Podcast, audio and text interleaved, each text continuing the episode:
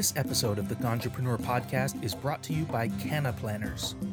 Canna Planners is on a mission to normalize the emerging cannabis industry through beautiful design and professional web and marketing solutions.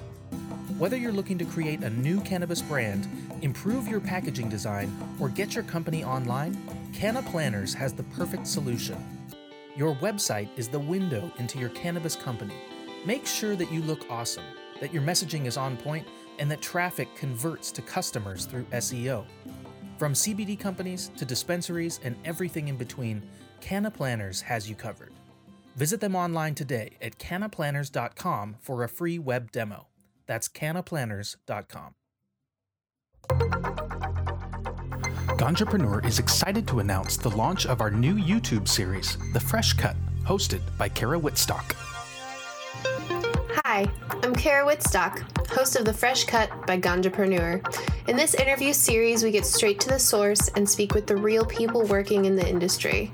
In our first episode, I spend time with Nancy Southern, whose current mission is to educate seniors on cannabinoid medicine. She lets us know how to facilitate a comfortable retail setting for older adults and provides product recommendations directly from her own experience. Catch this and all future episodes on YouTube.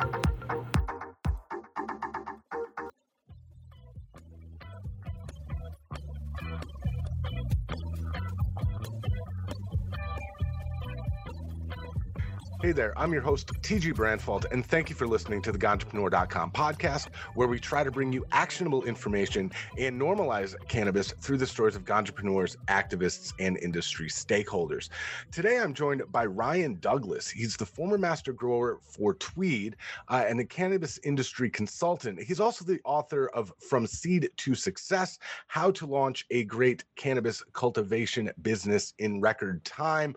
Um, you know, before before we sort of introduce Ryan, Ryan and get to know him a, a bit, I, I, do just want to you know say, um, you know, that this this book is really comprehensive, um, really easy to read, even if you aren't really sort of a, a cannabis connoisseur, if you will. I, I think that it, it, you know, it, it sort of uh, simplifies and demystifies I think the process uh, of starting a, ca- a, cannabis cultivation business in particular.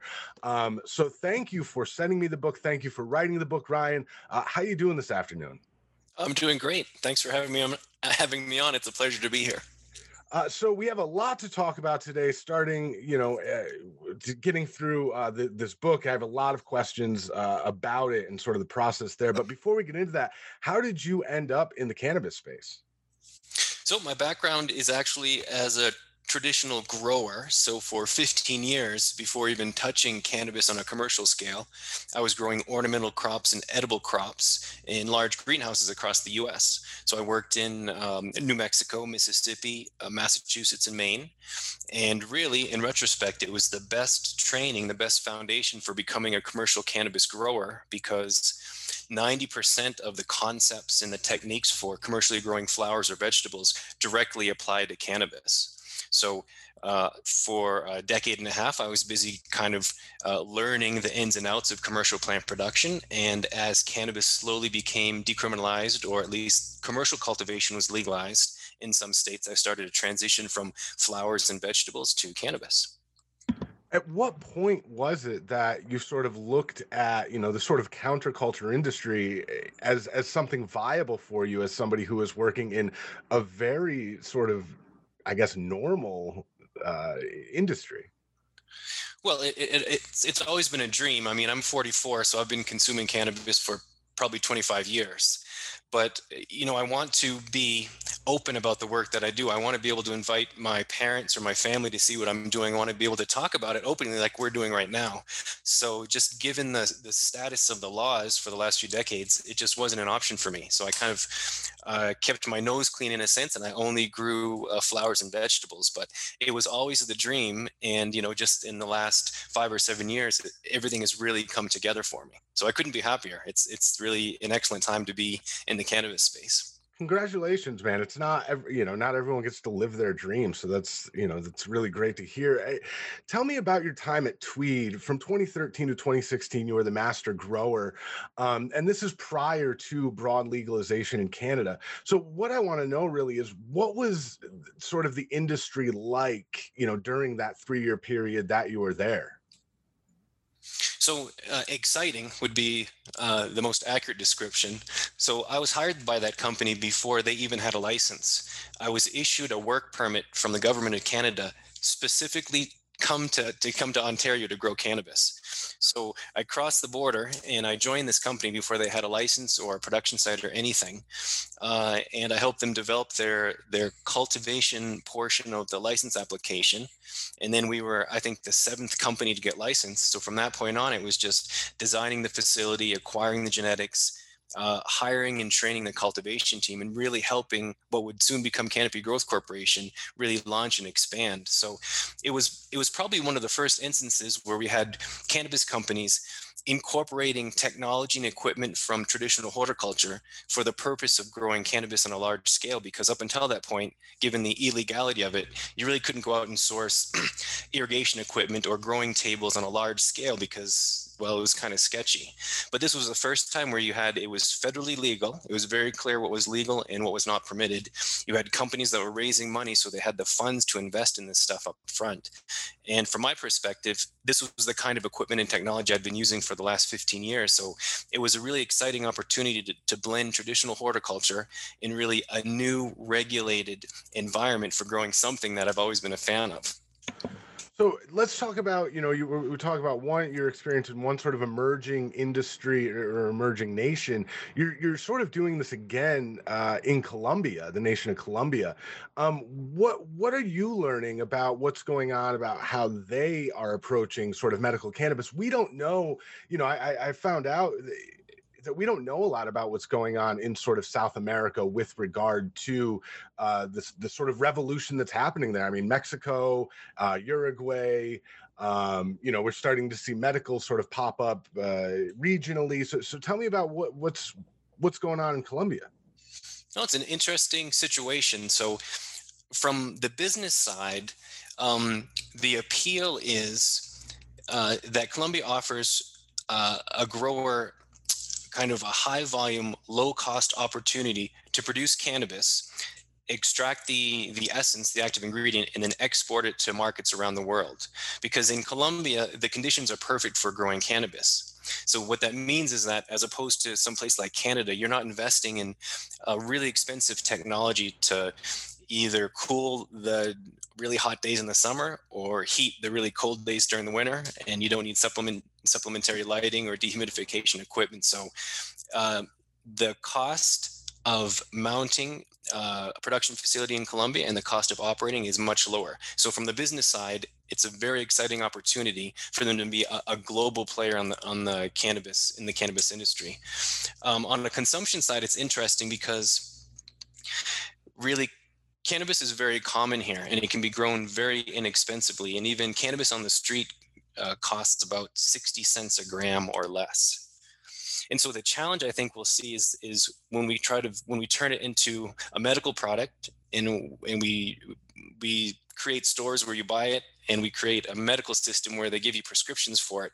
Um, there's a lot of costs and complication involved where a lot of people have this stuff growing in their backyard already, or they can acquire it really inexpensively and easily. And it's been that way for decades. So again, I think the domestic market, it's it's yet to be seen how that's going to play out. But for the majority of the growers, the big players, the goal here, the vision is to be really a dominant, uh, large scale producer of cannabis with the goal of exporting it to countries that don't have domestic capacity to produce cannabis for their own consumers.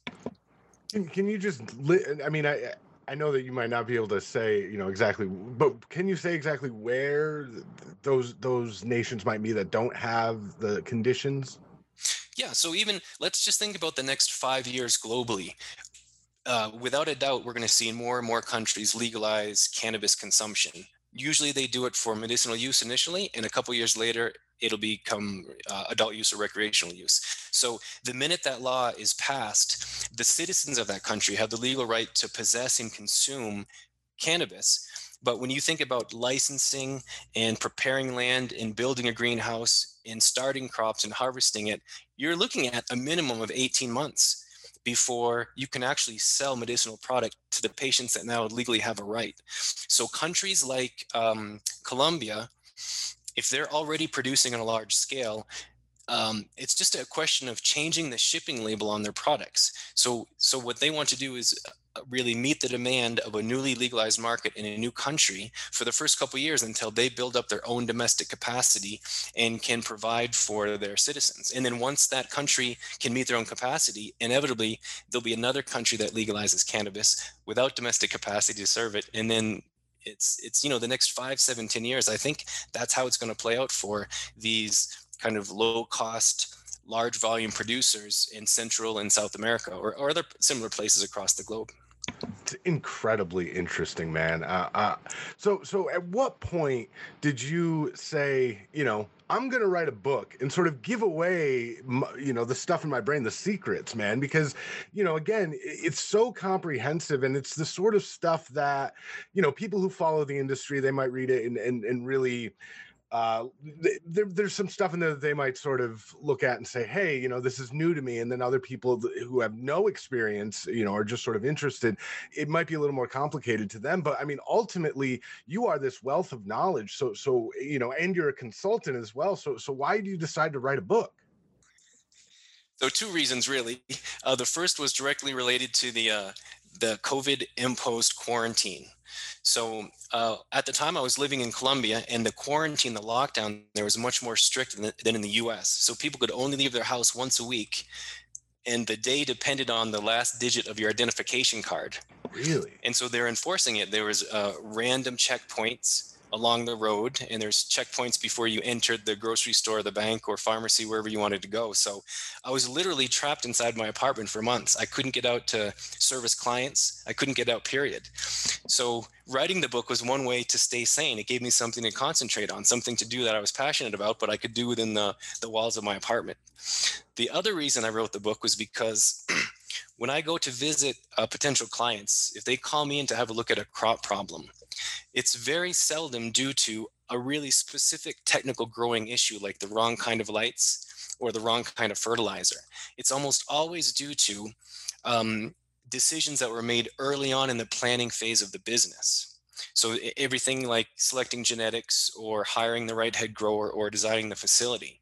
And so even though they bring me to their production site to look at the problem, as I start the process of troubleshooting crop problems, nine out of 10 times it would lead me back to decisions the company made before they even started growing plants. And so the goal of this book is that anybody from any industry can read this and use it as a guidebook um, to really follow the the steps of launching a successful cultivation business even if you don't know anything about growing cannabis. So the goal of writing this was really just to put out lay out everything i know everything i've done growing cannabis for canopy growth. And then a lot of what i've seen by working with consulting clients and just say these are really the book has 10 chapters and each chapter really tackles a, a, a fundamental part of launching a cultivation business. So those are really my two uh, driving factors be- behind writing the book well, I, I wonder how many people in this industry have experience over, you know, three nations.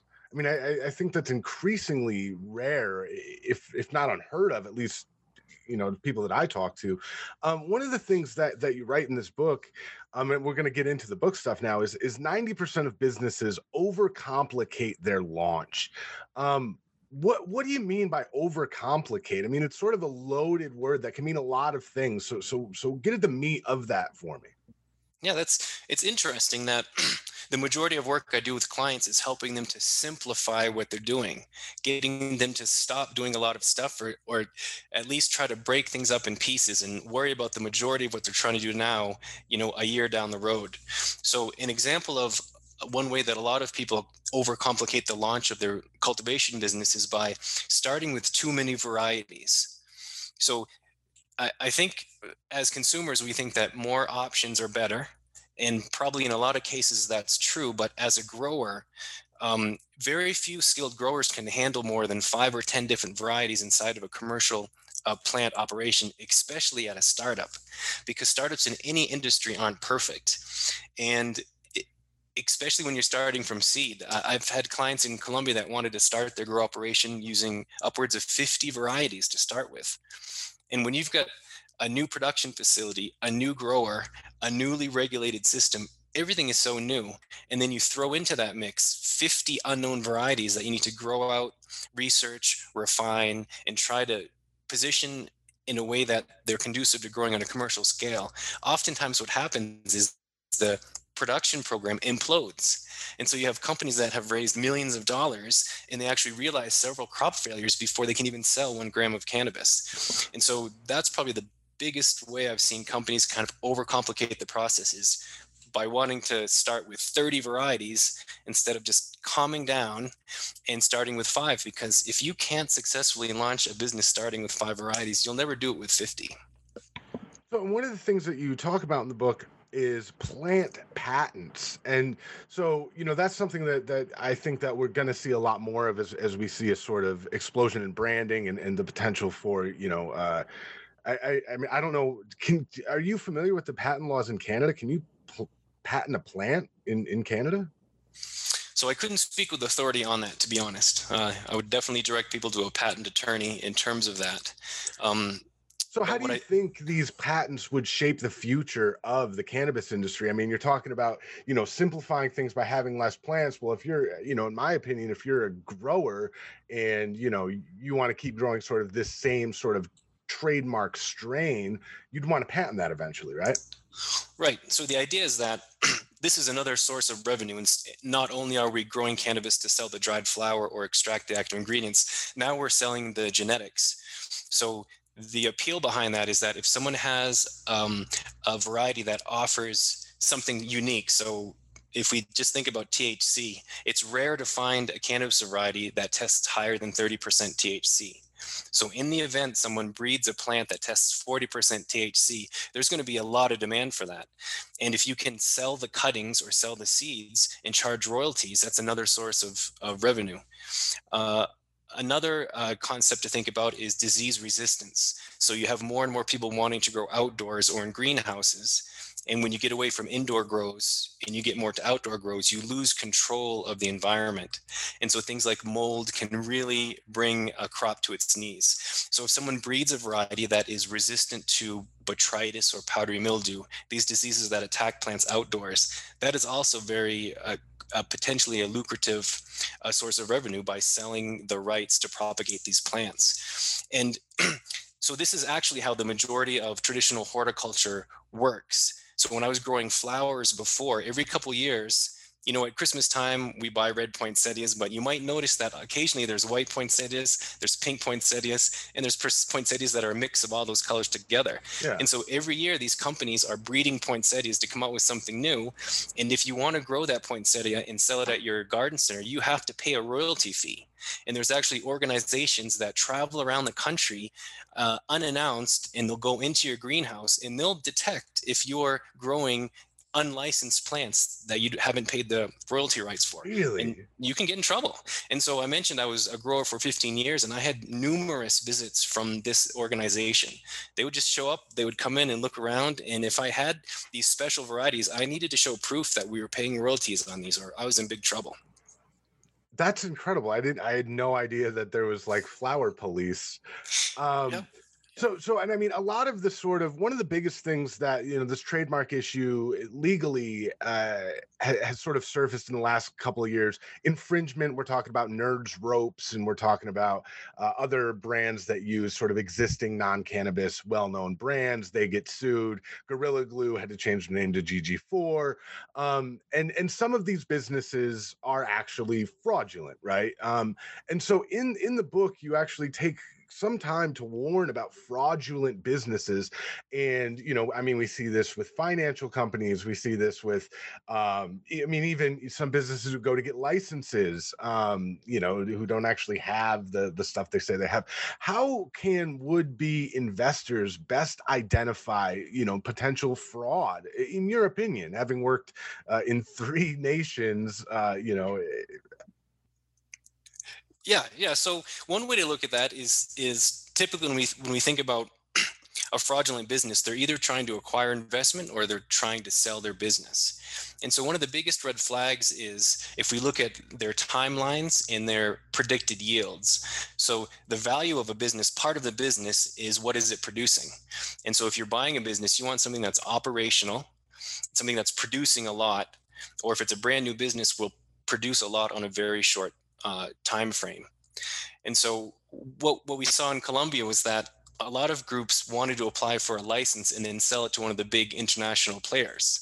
So you had a handful of companies, uh, the licensed cannabis companies in Canada, come to Colombia and they would buy a licensee for millions and millions of dollars. And oftentimes, all they were buying was a piece of paper and an empty land. And so, if you've ever been to any country in South America, the, even though the temperature is good for growing cannabis, if there's no access to water or there's no electricity for miles, it is is just impossible to turn that space into a functioning operational commercial grow operation. And so that's just one of the concepts i refer to in the book is that if you are interested in investing or buying a business and they claim to be able to produce plants you know in six months and their yields are five times the industry average. If you don't know what to expect from plant performance you would know that those numbers are incorrect. And so that's why in the book i talk about timelines in terms of production from start to finish. I say that normally you should anticipate having product to sell within 18 months of being licensed. But i also talk about uh, yields what a plant can produce per square foot or per square meter. To give business owners or potential investors an idea of what they should expect from an acre or 10 acres of production. So that's kind of what I refer to when I, I mentioned fraudulent businesses. They're they're just folks that are trying to make money off of the idea, and unless you really dig into what the plan is proposing, uh, you would know that they're just trying to sell you a dream. Well, I mean, most people I have on this on the show, you know, especially dispensary owners, that sort of thing. You know, I ask them what what advice do they have uh, for potential for entrepreneurs, and they say don't expect to get rich overnight in this industry. So, so I think that you know, I think your advice is sort of very astute um, in in in doing that. Um, there's a couple of really interesting things that are in the book that I really want to talk to you about. Um, the first is you talk about federal legalization, and you're referring to the United States, and this is something that I've been concerned about for. I mean, as long as the legalization thing has been sort of.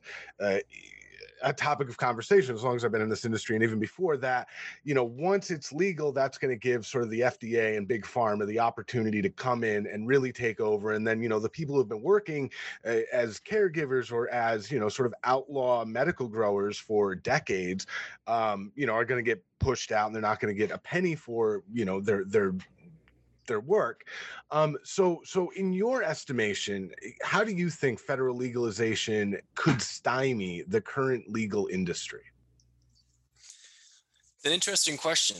Um, first and foremost, I think that interestingly, ironically, um, it's going to eliminate inefficiencies in the industry. And these inefficiencies are what creates a lot of business opportunity from growers to dispensary owners to people that are providing ancillary businesses. So as an example, if you're if you're growing, if you're selling something with THC in your dispensary, that product needs to be grown inside that state because interstate transport of anything with THC is prohibited. So if we look at my home state of Maine, those dispensaries can only sell products that were grown or derived from THC products in the state of Maine, right? And so, uh, just this past election, we had a handful of states that uh, that voted to legalize cannabis for medicinal adult use. And so, the same thing, they're going to establish a dispensary network, but all of that product has to be grown within those states. So every time a state legalizes cannabis, the process begins new, where they have to establish production facilities from scratch in these states. So if we legalize on a federal level, now we look at growing where it makes sense. Because if just because cannabis is legal in a given state doesn't mean that it's economically feasible or efficient to grow it there. So, I mean, there's a reason that there's a citrus industry in Florida. There's no citrus industry in Maine. It just doesn't make sense to grow or try to grow citrus in Maine. We could. We could build really sophisticated greenhouses and provide heat year round and grow lights, and we could grow trees in Maine and produce oranges, but we don't because it doesn't make sense. But we have to grow cannabis that way because it's the only way we're allowed to do so. So when I say it eliminates inefficiencies, I think if we legalize cannabis on a federal level, we're going to be moving production to those states where it makes sense to grow large scale production in greenhouses in places where there's a lot of sun and warm temperatures. And then we're going to ship it to those states, the rest of the states in the US, because that's how every other agricultural commodity is produced and distributed.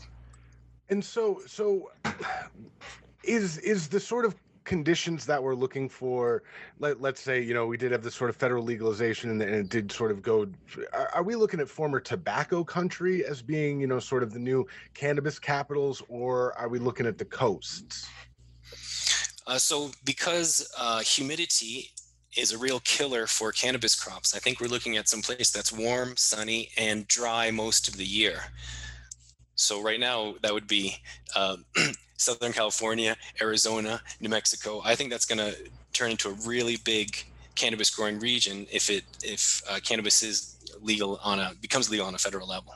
So the other thing that I want to sort of ask you is, being from Maine, was, was there any surprise uh, that that recently cannabis, both medical and recreational, uh, took over as the state's number one uh, crop? Is this is true. Yeah, it is. It's absolutely true. Um, so I guess if you're part of the cannabis culture, it wouldn't be a surprise. Um, but if if you don't know anything about it, then you still think that lobster or lumber is or potatoes or blueberries are our number one export. So I'll tell you what did surprise me is that 75% of the medical cannabis industry is supplied by caregivers. Yeah. So in in my book I write simply from a business person's perspective that not every legal state is ideal for establishing a commercial cultivation business because uh, for anyone listening that doesn't know, caregivers basically, once you receive um, medical marijuana certification, you can either purchase it from a dispensary, grow it yourself, or you can have someone else grow it for you. And that person is called a caregiver. And so, what we didn't know until these reports came out in the news was that 75% of the cannabis being sold in the state wasn't done by those big dispensaries, the, the big companies in the state. They were done by individuals, individual caregivers. And I mean, from a business perspective, if I was launching a commercial cultivation site, I would look elsewhere elsewhere. But from a cannabis aficionado, I think it's great. I mean, it's like power to the people. Fascinating. No, I, I, I, I'm an East Coast kid, and I love Maine, and I love Mainers. Um, this is this is a true story. I, I do love lobster, also very true story. Um, one of the other really interesting things uh, that you you discuss in the book, albeit pretty briefly, is uh, how you envision the use of drones in cannabis cultivation. I, could you please, you know, just sort of tell me more about that because that to me is one of the most forward-thinking parts of this book is is looking at you know this technology that we have that is used um, and that it's going to be an, a, a sort of integral part of the industry in your estimation. Yeah, absolutely. So half of this, it's a no-brainer because it's already part of uh, traditional agriculture elsewhere. So when we're growing outdoors, farmers can use drones to do everything from analyze the soil prior to planting to really analyzing their crop once it's growing. Um, they uh, attach different kinds of cameras to the drone and depending on the, the reports or the colors of the video they can determine if there's a insect or disease infestation or if the crop is um, underfed so they can make decisions and really steer the crop before it results in a crop failure or any kind of expensive damage you can so, test you can see insect infestations with these Right. So, de- depending on the kind of camera they use, the color is going to uh, indicate that there's damage to the plant. And so they're also using them for plant count because that's if your sometimes licenses are tied to canopy size or plant count. And so they can fly over a crop and get a very accurate count of how many plants are growing outdoors. So from that perspective, it's kind of a no-brainer because we just look to a, a sister industry, which is traditional horticulture, and realize that as we grow more and more crops outdoors, that kind of technology is going to help. Now, what really gets me excited is when we look at new applications of drones. And so I have a contact in the Netherlands, a company that is developing this drone as a form of pest control. So it's organic pest control because um, they're eliminating plant damaging insects without the use of any pesticides. And so what they do is they they use these mini drones. The drones are about the size of the palm of your hand, and they sit on a base station in the greenhouse. And what they do is detect the movement in the air of certain plant damaging insects. And once the movement is detected, they're dispatched from these base stations and they kill them by causing a collision. They suck the insect through the propeller and it kills it. And then it returns to the base station until it detects another insect. So seriously. So what they're doing in the Netherlands is they're really big cut flower growers up there. And so they have a problem with moths. So moths don't eat plants, but their offspring, caterpillars, do. And they attacked cannabis as well. So once the damage is, once you realize there's a caterpillar there, the damage is already done. So this is one instance where this is a technology that can directly be applied to cannabis, and it really helps the grower control pest populations, grow a more efficient crop, and they're using zero pest control products to do so. That is absolutely fascinating. Yeah. Like, like so so the, i want to ask you you know the, the, book is full of advice um you know as, as we've been talking about what do you think is your key piece of advice for expanding a cannabis business? Cannabis cultivation business. So expanding a business great. So that's a that's a big question now because you have a lot of states that are going from recreational to adult use and so they need to rapidly expand to meet the demand that exists on day one and so what we want to do is actually it's the same um, the same advice I would give a startup, which is to avoid overcomplicating.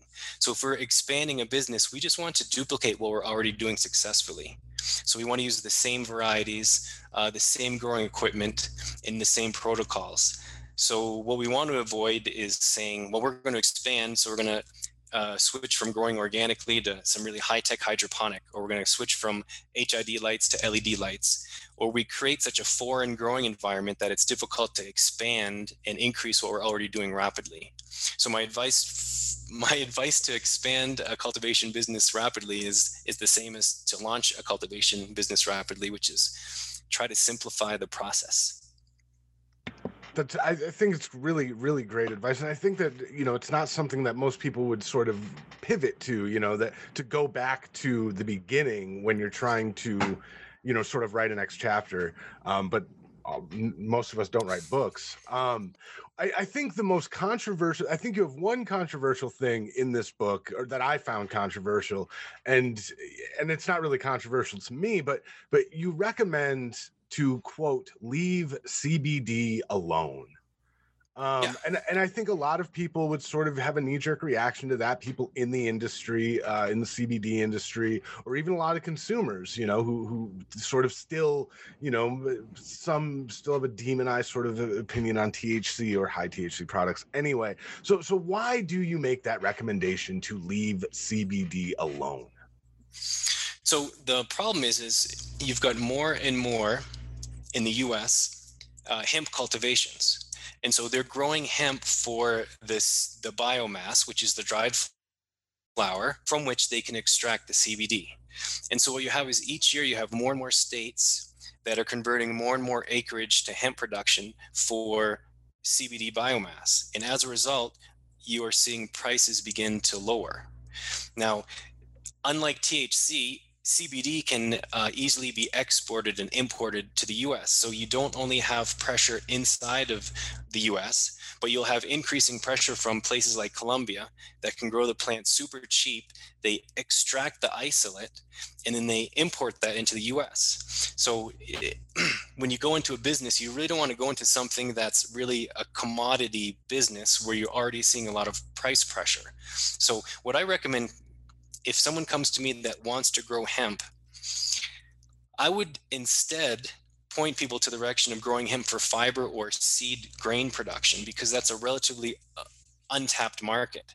And so I think it's I think it's realistic that over the next coming year, certainly within the next decade, we're going to see hemp fiber replace cotton, for example and you know there's thousands of different uses of hemp for construction materials and paints and all of that so i think that's i think that's where the future of hemp production lies not in the production of of CBD per se because there's just so much competition. Other countries can produce it much cheaper, and there's no barriers to importing or exporting the product. So it's a really tough business to get into. I would much rather get into a business where there's fewer players, a lot of demand, and uh, um, when you're first to market or you're a pioneer, that, that usually uh, bodes well in terms of business for entrepreneurs.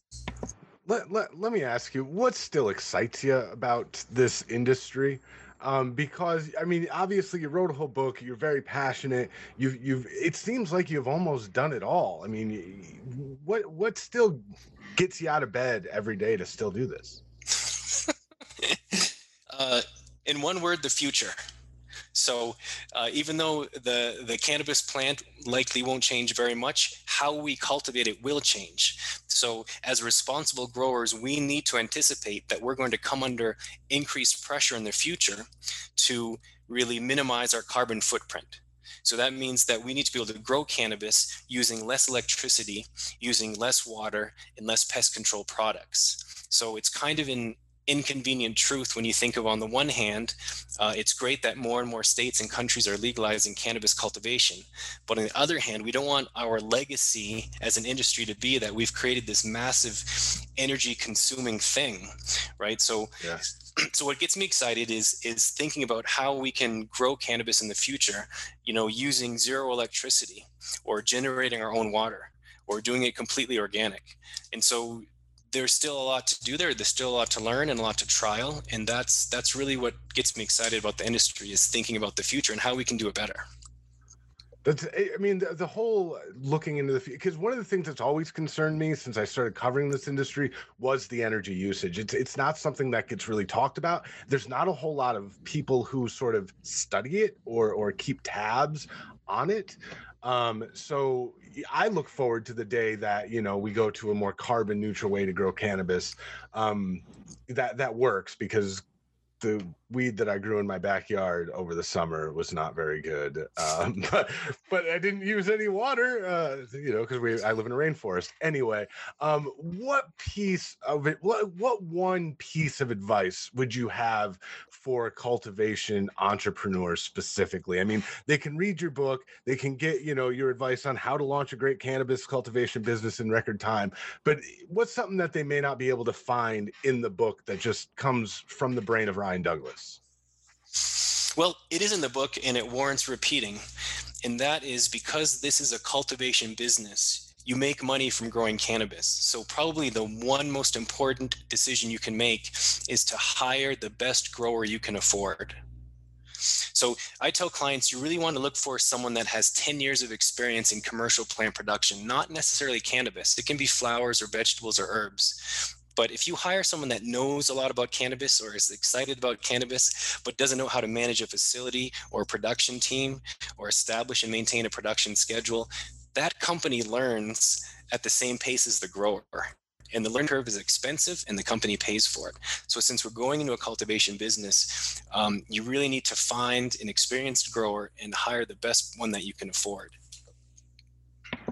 That's really I mean, and you do, and you you do flesh out a lot of this stuff in the book. You talk about, you know, where to find these people, uh, how much they should be paid, which I was actually a little bit surprised at, at the figures uh, that that are in that are in the book.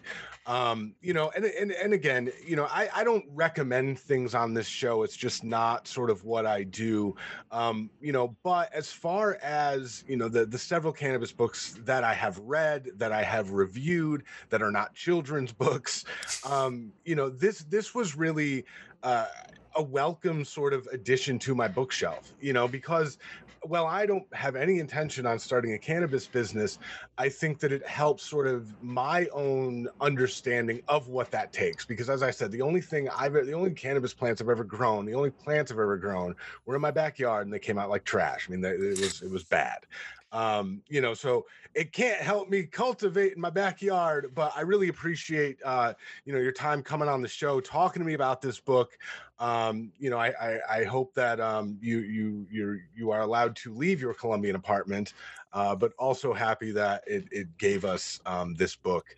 Um, so thank you again for coming on the show. Where can people find out more about you and where to potentially purchase uh, this this this book? So, uh, if you'd like to find out more about me or contact me directly, uh, you can go to my website. It's douglascultivation.com. Uh, in the next few weeks, I'll have a page where you can purchase the book as well. But for right now, it's only available on Amazon. So, that's the paperback version and the ebook as well. Brilliant, brilliant. That's Ryan Douglas. He's a former master grower for Tweed. Uh, he's a cannabis industry consultant, and he's the author of From Seed to Success How to Launch a Great Cannabis Cultivation Business in Record Time. Uh, Ryan, thanks again for coming on the show, and uh, I look forward to seeing.